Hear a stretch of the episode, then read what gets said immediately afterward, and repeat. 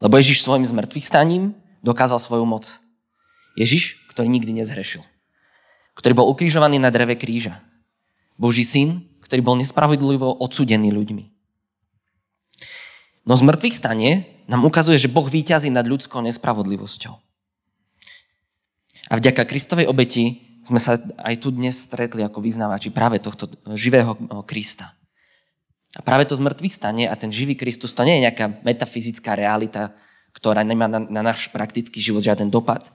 Ale naopak, verím, že Kristus a vzťah s ním má dopad na každodenný život.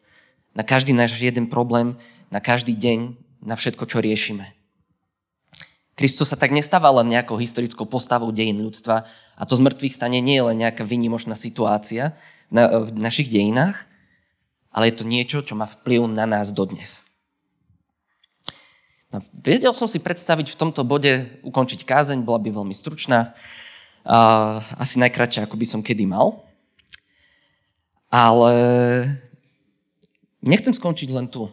Chcem hovoriť o tom, že máme mať osobný vzťah s Bohom, ale predsa len evanjelium je tu dlh- a jeho cesta je dlhšia než len tých dvetisíc rokov, ktoré si ju pripomíname.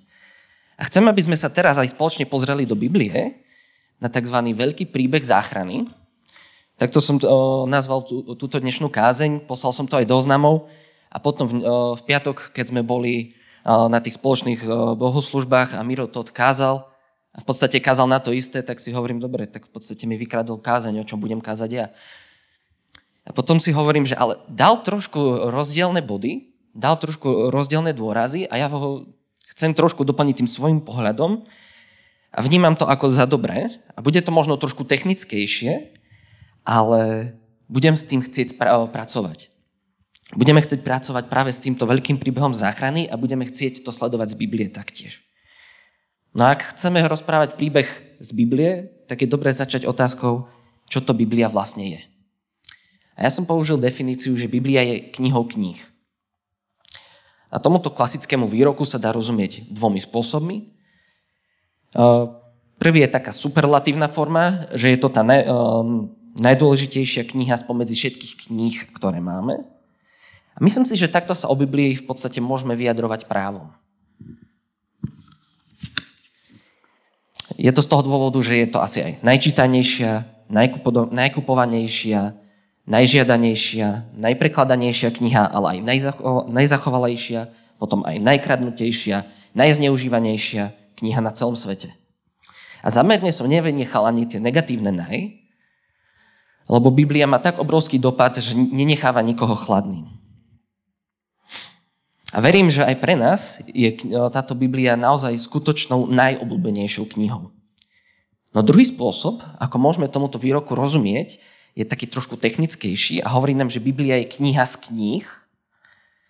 A samostatné knihy Biblie majú svoje príbehy, zachytávajú nejaké správy o, o ľuďoch. Ale zároveň Biblia je zložená z týchto kníh a týchto šesťdesiatšesť kníh, ktoré napísalo štyridsať, približne štyridsať autorov po dobu tisícpäťsto rokov, vyrozprávava práve tento veľký príbeh záchrany. Je to pre mňa, vždy keď sa nad tým zamyslím, je to zázrak. Keď si vezmeme tisícpäťsto rokov, vyše štyridsať ľudí, šesťdesiatšesť kníh, jeden príbeh. A ak chceme začať s týmto príbehom, tak vždy je dobre začať na začiatku a kniha Genesis má v hebrejčine názov Na počiatku.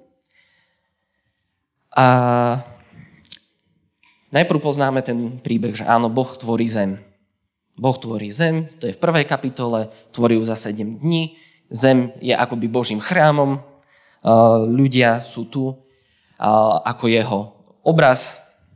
A vidíme tam takú zaujímavosť tej prvej kapitole, že kým iné náboženstva, pri začiatku, keď bohovia, bohovia tvoria zem, tak s niekým zápasia. Zvyčajne je to chaos, zvyčajne s niekým zápasia, ale Boh, boh náš nemá žiadneho, žiadneho iného, kto by bol roven.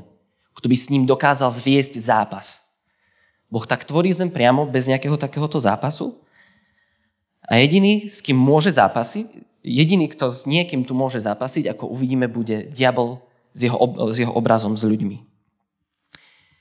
Vieme, že v tretej kapitole ľudia Adam a Eva jedia zo zakázaného stromu, zo stromu poznania dobra a zla, pretože Boh dal do záhrady, do ktorej umiestnil ľudí, dva stromy, strom večného života a strom poznania dobra a zla. Z tohoto stromu mali zakázané jesť pod trestom, že ak z neho budú jesť, tak zomru. A had, ktorý sa v tej záhrade vyskytol, nevieme ako, tak nahovoril Adáma a Evu, aby ochutnali z tohoto stromu, oni to urobia. A spoznávame, toto je taký bod krízy, kedy zistujeme, že áno, diablovi sa podarilo zaútočiť na Boží obraz, na ľudí. No a v tretej kapitole potom ďalej pokračujeme tým, že prichádza trest. A pre mňa je zaujímavé, že keď Boh začína trestom, začína hadom, tak je to Boh milostivý, pretože ako vidíme a prečítame, tak Boh tam hneď dáva aj budúcu milosť. Budem teda čítať z knihy Genesis z tretej kapitoly od štrnásteho po pätnásteho verš. Hospodin Boh povedal hadovi, pretože si to urobil, budeš prekliatý. Vyvrhnutým spomedzi všetkého dobytka a všetkých divých zvierat. Budeš sa plaziť po bruchu a hltať prach po všetky dni svojho života. Nepriateľstvo ustanovuje medzi tebou a ženou, medzi tvojim potomstvom a jej potomstvom. Ono ti rozšľape hlavu, ty mu však zraníš pätu.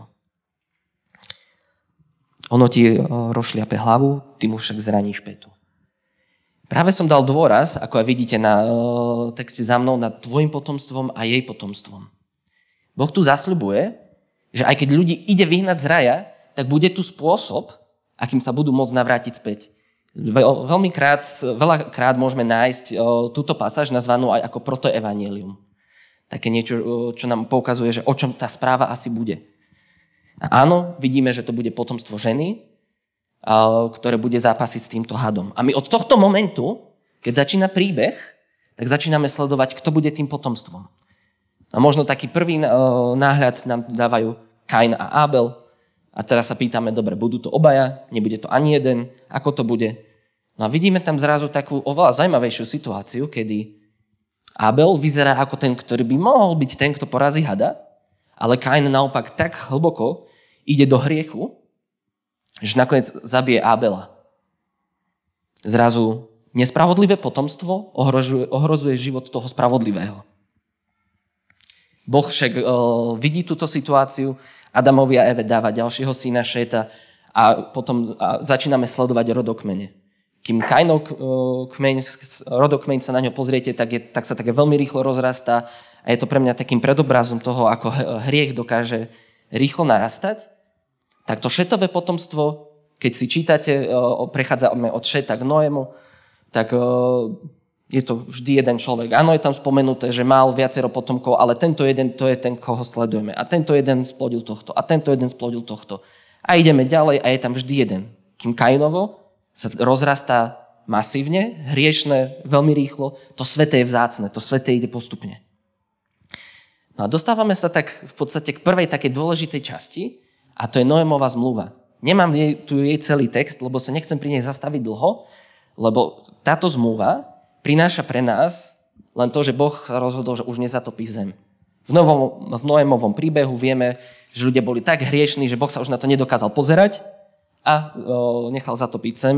V podstate urobil niečo ako reštart. V Noémovej zmluve zasľubuje to, že nezatopí zem, a, že ľudí už takto nezničí a ešte jednu vec a to, že ľudia môžu začať jesť mäso. Ale to nie je až tak dôležité.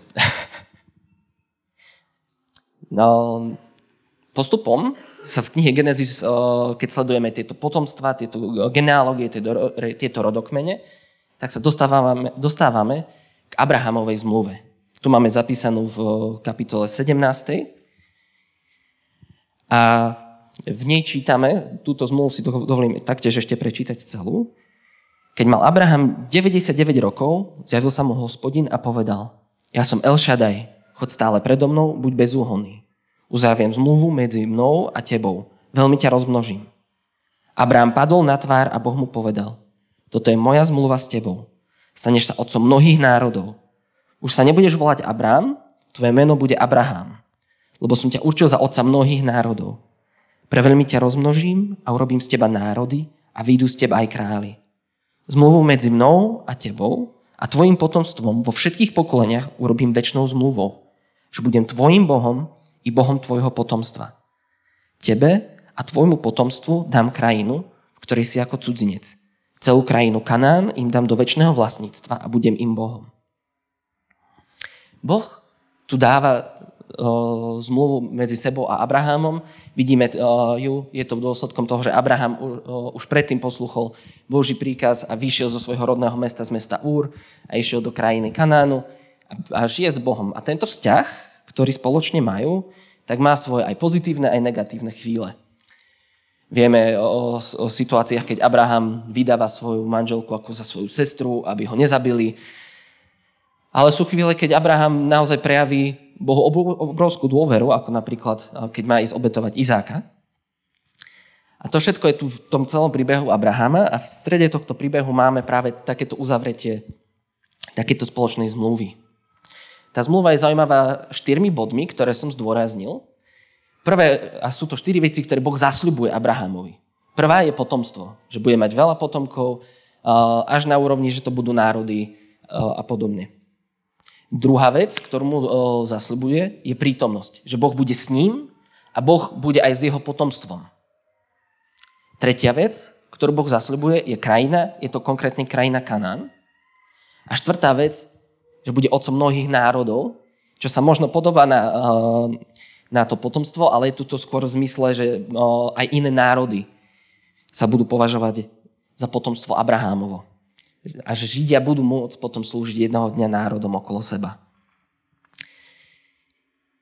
Máme tu takéto očakávanie a zrazu vidíme, že to protoevanjelium, ktoré sme mali, že vyjde nejaký potomok, ktorý zachráni ľudí, tak sa to teraz zúžuje na tento konkrétny rod, Abrahamov rod, ale zase ako vidíme z toho zasľúbenia, to není úplne konkrétne zúženie, lebo je tam zasľúbené, že to budú celé národy.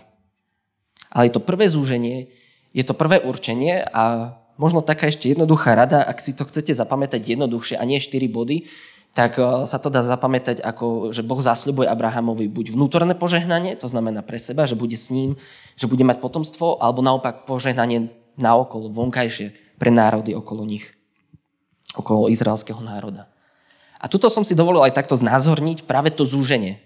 Že Noémova zmluva má, na, má všetkých ľudí, Abrahamova zmluva, už ideme hľadať to potomstvo práve z Abrahamovho potomstva a poznáme tie príbehy, kedy Abraham má syna Izáka, je to jeden syn, tak sa pýtame, že čo ďalej a nejako nevidíme veľmi naplnenie v knihe Genesis toho zasľúbenia, že budeš otcom mnohých národov, lebo Izák má dvoch synov, Jákob, ktorý sa potom je premenovaný na Izrael, tak má dvanásť synov a skutočné naplnenie tej Abrahamovej zmluvy ohľadom potomstva spoznávame v knihe Exodus.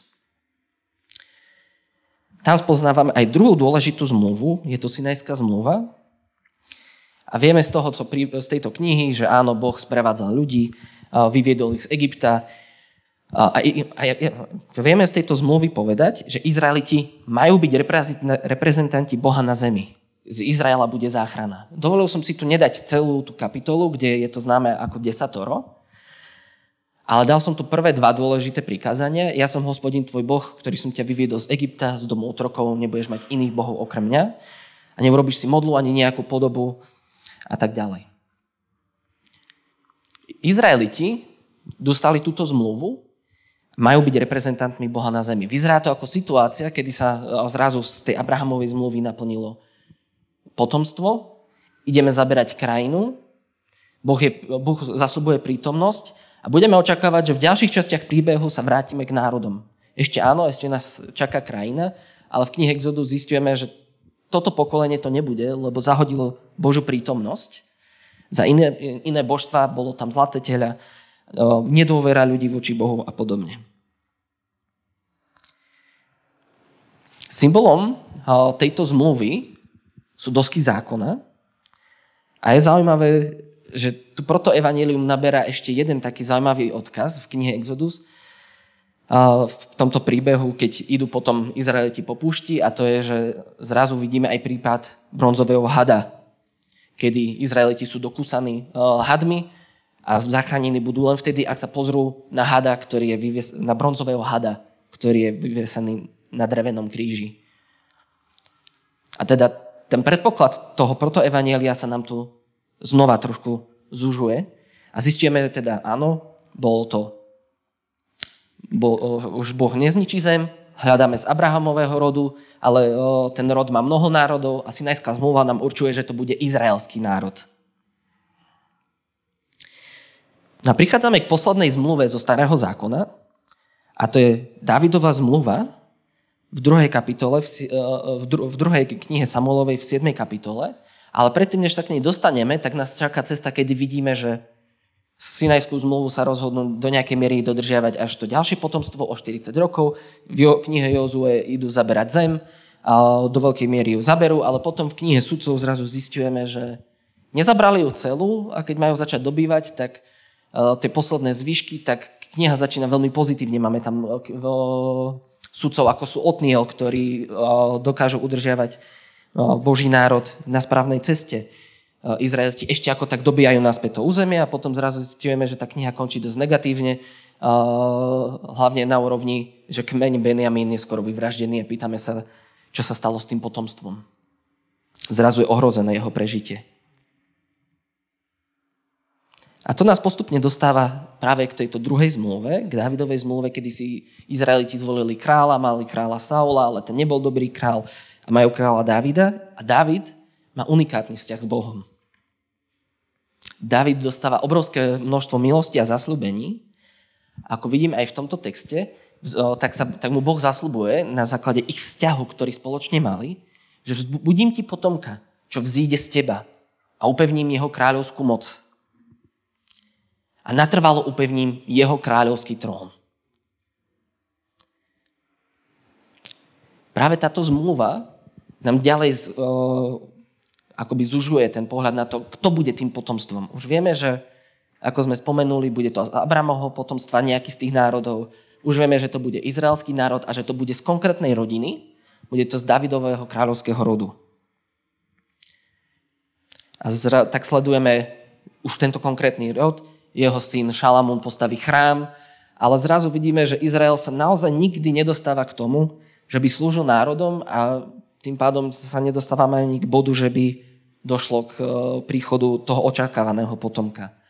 Naopak, stará zmluva končí strašne negatívne. Končíme tým, že izraelský národ pre svoju nevieru v Boha, pretože oni zapreli Božiu prítomnosť a oni nechodili k nemu, pričom Boh mal pre nich svoju prítomnosť, tak chodili inam. Prichádzajú o krajinu, prichádzajú o potomstvo, lebo zrazu zistíme, že nie celý národ sa následne dokáže vrátiť. A dokonca, ako spomenul aj Miro Todd v tej piatkovej kázni v knihe, v knihe Ezechiel, zistíme, že Boh odchádza aj z toho chrámu, ktorému vybudovali. Nastáva štyristo rokov ticha, Boh im nedáva žiadneho proroka, pýtame sa, kde je tá prítomnosť. Zrazu všetky z tých štyroch zasľúbení sú nefunkčné, ani jedno sa nenaplňa. A v tejto fázi som neočakával, že si tieto informácie zapamätáte, ale môjim cieľom bolo nastaviť, aká obrovská cesta bola k ceste Evanjelia. Chcem, aby sme mali tú emóciu, čo všetko sa udialo, koľko generácií očakávalo príchod Krista, aká obrovská cesta a koľko utrpenia a koľko slz, ale aj dôvery voči Bohu prešlo v tom čase. A ja chcem teraz prejsť do novej zmluvy. Chcem prejsť do novej zmluvy, ktorá nám ukazuje novú osobu, menovanú Ježiš Kristus. Myslím, že sme ju tu už dneska spomínali. A táto, tento človek, tento Boží syn, ide byť naplnením týchto časov. Práve vybral som si Matúšovo evanjelium, lebo ono začína Kristovým rodokmeňom. Navráca nás práve k tomu istému rodokmeňu, ktorý sledujeme v celej starej zmluve, že či to bude ten správny potomok. A Matúš napísal ten rodokmeň tak, že vidíme Krista ako toho, kto je predpokladaný, že, naplniť, že je naplnením časov. V ňom zrejme príde to protoevanjelium k naplneniu. Ježiš naplňa aj tú Noémovú zmluvu, lebo hovorí, že neprišiel súdiť svet, ale ho zachrániť. Ježiš sa nestretáva s farizejmi, ale Ježiš sa oveľa častejšie a radšej stretáva s mýtnikmi, s prostitútkami, s ľuďmi na okraji spoločnosti. Vidíme, že je potomkom Abraháma a prináša tie zasľúbenia. Ježiš hovorí, že v ňom sa priblížilo nebeské kráľovstvo, priblížila sa tá krajina. Ježiš je tým potomkom z rodu Abraháma. Ježiš má unikátny vzťah s Bohom a Ježiš prichádza dokonca aj k službe národom, keď čítame, že chodil aj po desaťmestí, kde boli pravdepodobne nie len židovskí obyvatelia, ale boli tam aj obyvatelia z iných národov. Vidíme v knihe Matúšovho evanjelia, že Ježiš sa stáva aj novým Mojžišom. Predkladá novú zmluvu a vidíme, že je z rodu Dávidovho. Ježiš tak uzatvára novú zmluvu v ňom samom. Očakávame, jeho, očakávame, čo sa všetko stane a zrazu tento muž, ktorý má naplniť všetky tieto očakávania, tak v jednom momente, ktorý sme si pripomínali v piatok, je ukrižovaný, je zradený a my sa pýtame, čo teraz? Ideme čakať ďalej? Ježiš však hovoril o svojom zasľúbení, že vstane z, z mŕtvych. Spomenuli sme to tu dnes už niekoľkokrát. A ja sa chcem k tomu teraz dostať taktiež. Budem čítať tento text z Novej zmluvy z Matúšovho evanjelia dvadsiata ôsma kapitola, verše jeden až desať.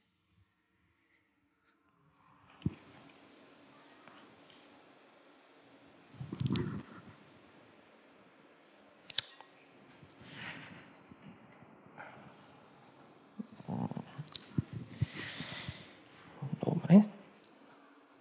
Po sobote, keď sa brieždilo v prvý deň týždňa, prišla Mária Magdalena a iná Mária pozrieť hrob. A hľa, nastalo veľké zemetrasenie, lebo Pánov anjel zostúpil z neba. Prišiel, odvalil kameň a posadil sa naň. Jeho vzhľad bol ako blesk a jeho rúcho biele ako sneh. Strážcovia sa pred ním triasli od strachu a ostali ako mŕtvi. Ale anjel povedal ženám, vy sa nebojte. Viem totiž, že hľadáte Ježiša, ktorý bol ukrižovaný. Niet ho tu, lebo bol vzkriesený, ako povedal. Poďte, pozrite si miesto, kde ležal. A rýchlo choďte povedať jeho učeníkom, že bol vzkriesený z mŕtvych a prechádza vás do Galilei. Tam ho uvidíte. Hľa, povedal som vám to. Rýchlo odišli od hrobu a so strachom i s veľkou radosťou to bežali oznámiť jeho učeníkom. Potom sa Ježiš stretol s nimi a povedal, buďte pozdravené. Oni pristúpili, objali mu nohy a kláňali sa mu. Vtedy im Ježiš povedal, nebojte sa. Chodte, oznámte mojim bratom, aby išli do Galilei. Tam ma uvidia. Kristové zmrtvý stanie naplňa tieto všetky zmluvy, ktoré sme doteraz povedali. A uzatvára s nami novú zmluvu. To, že Kristus stáva z mŕtvych, je rovnako dôležitý moment, ako to, že zomrel za naše hriechy. Pretože túto novú zmluvu nemôžeme uzatvárať s niekým, kto nežije. Je to celkom hlúpy koncept, keby sme sa zamysleli nad tým, že uzatvárame zmluvu s mŕtvými. Naopak, my sme uzavreli zmluvu s večným kráľom, ktorý žije a kráľuje dodnes. Ktorý naplňa aj to očakávané protoevangelium a Ježiš už prišiel a naplnil to očakávanie tej obete. To pre mňa veľakrát znamená, že už nemusím sa trízniť pre hriech, ktorý spravím. Už nemusím očakávať, že keď zhreším, tak čakať niekoľko dní, kým naozaj to bude vyzerať, že to moje ospravedlnenie je skutočne úprimné. Aj toto je samé o sebe strašne hlúpy koncept. Ja si to predstavujem, že porežem sa a aby som si skutočne vytrpel to, že som sa porezal, tak to nechám chvíľu tiecť a až potom si na to dám náplasť. To asi nikto nerobí, najprv keď sa porežeme, hneď utekáme, dáme si náplasť, snažíme sa si pomôcť.